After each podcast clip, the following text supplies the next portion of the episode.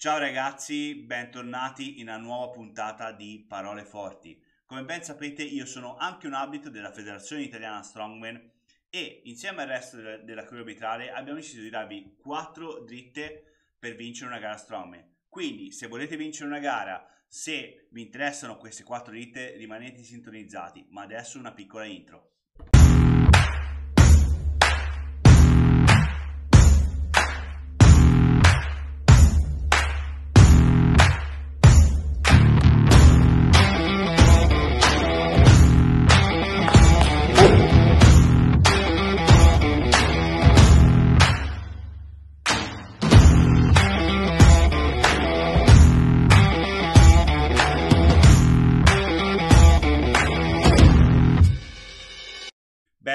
Ragazzi, fatemi sapere cosa ne pensate dell'intro, se vi è piaciuta o no, scrivetemelo nei commenti, ma adesso partiamo subito con la dritta numero 4, le fasi preparatorie dell'alzata. Bene, ma cosa vuol dire questa frase molto complicata? In realtà è una cosa molto semplice, che nello strongman utilizziamo diversi tipi di attrezzature di supporto, quali possono essere ginocchiere, gomitiere, polsini, cinture neoprene o cinture normali ehm, oltre che ovviamente alle scarpe e anche queste possono variare, ok, da prova a prova. Quindi deciderete l'attrezzatura che volete indossare per una singola prova, ma deciderete anche, nel caso ci siano cinture regolabili o polsini, il, il come metterli, cioè il quanto stringo una, una cintura, quanto stringo un polsino, ma questo cosa vuol dire in parole povere? Vuol dire che avete la possibilità ehm, di variare ovviamente l'attrezzatura che utilizzerete in una, in una prova e variare il come viene utilizzata, ok? Quindi avere una cintura più stretta, avere dei polsini più stretti o più larghi, cambierà ovviamente il, l'utilizzo della strezzatura perché un polsino più stretto costringe più il polso e quindi leva mobilità eh, e passano la mobilità sul gomito e sulla spalla, mentre un polsino più largo eh, lascia più mobilità al polso, ma ovviamente eh, carica più il peso sullo stesso. Ok? Questo sarete voi a deciderlo. Il problema arriva quando ehm, voi vi troverete in una situazione di gara, dovrete per fretta, per eh, concitazione, per stress, velocizzarvi nelle operazioni di avvicinamento alla prova, quindi eh, vestirvi, mettervi ginocchiere, gomitiere, eh, mettervi i polsini, mettervi la cintura e, e dover entrare sul campo gara. Questo cosa può portare? Può portare semplicemente al fatto che Uh, magari non strinto abbastanza la cintura, magari non uh, l'ho strinta troppo, magari mi sono messo i, i polsini, me li sto mettendo mentre uh, mi avvicino al log, per dire, no? Se parliamo di overhead e magari non li stringo abbastanza oppure li stringo troppo, magari li stringo troppo, ho anche le gomitiere triple ply, eh, quindi vado a levare mobilità al polso e al gomito, eh, che può essere un relativo problema nel log, mentre nell'axel è un problema maggiore e quindi vado a deficitare l'alzata.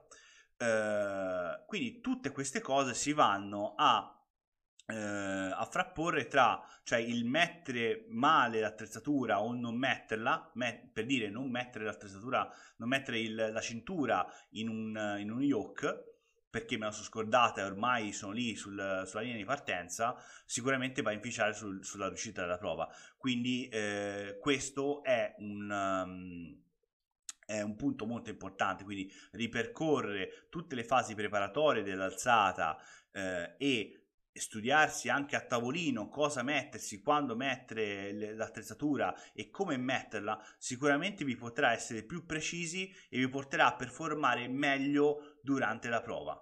Menzione d'onore alla magnesite perché più di una volta ho visto atleti scordarsi totalmente di mettere la magnesite e poi ritrovarsi a performare una prova veramente sottotono perché magari il log scivola dalla maglia oppure non abbiamo abbastanza magnesite nelle mani per tenere i farmer oppure non abbiamo messo la magnesite sulla schiena per lo yoke.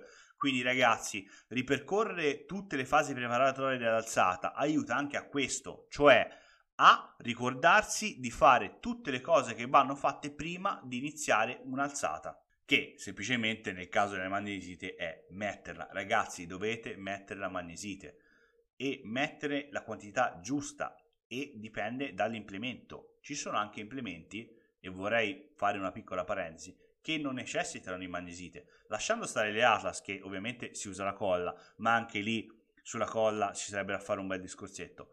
Ma eh, ci sono implementi, magari eh, impugnature particolari, che mh, non necessitano di magnesite, anzi, se viene messa magnesite si perde grip. Bene, ragazzi. Per concludere vi consiglio di farvi uno schema mentale sul cosa fare, quando fare e come fare prima dell'evento. Ma adesso passiamo alla dritta numero 3.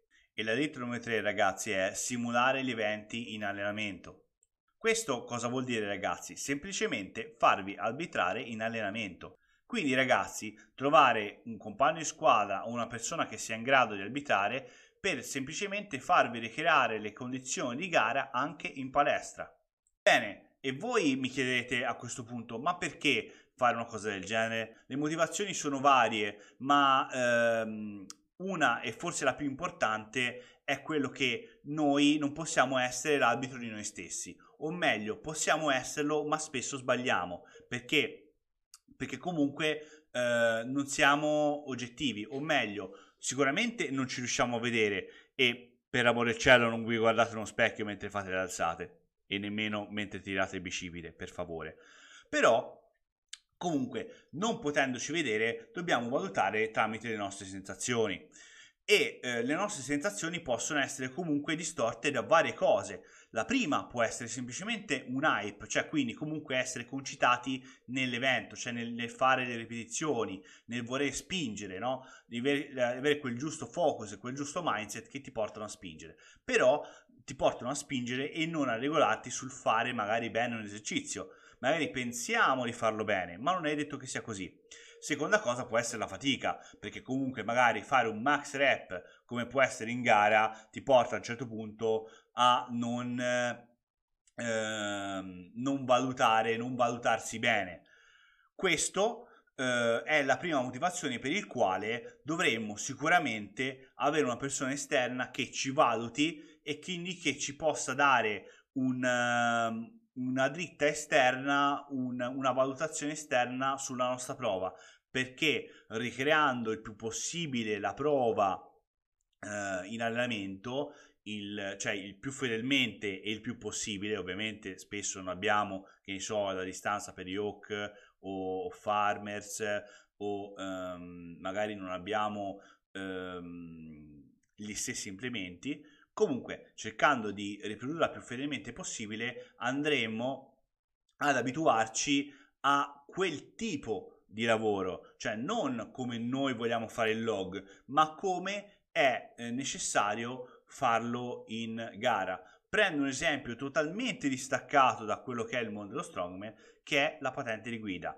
Sappiamo tutti che nessuno guida come viene eh, insegnato alla patente, però quando vai a fare l'esame della patente o guidi in quel modo oppure tu l'esame non lo passi. E la stessa cosa è per l'arbitraggio, o tu fai la prova come eh, ti viene chiesta oppure tu le ripetizioni non le prendi valide. E questo ci porta alla dritta numero 2. Ragazzi, molto semplice, guardare gli albeti, perché se è vero che siete voi a comandare gli implementi, quindi log, axel, farmer, quindi tutte le prove dello strongman siete voi a fare le ripetizioni, in realtà poi sono gli albeti a comandare voi. Questo cosa vuol dire? Che saranno loro a far partire e terminare la prova e saranno loro sempre a dare la validità o la nulla a una ripetizione. Bene ragazzi, non finirò mai di ripeterlo, ma guardate ascoltate gli albiti, perché se è vero che comunque bisogna arrivare a una competizione nella migliore forma possibile, è anche vero che bisogna arrivare con la migliore testa possibile. Quindi ehm, non prendere nulle, eh, non andare per cavoli propri e non prendere giustamente, se si prendono nulle, le offese dal proprio allenatore, che poi porteranno queste nulle a non fare un buon risultato e sicuramente a non vincere una gara. Detto questo ragazzi direi che non ci sono tante altre parole da spendere sulla dritta numero 2 e passiamo alla dritta numero 1. Quella dritta che sicuramente vi farà vincere una gara.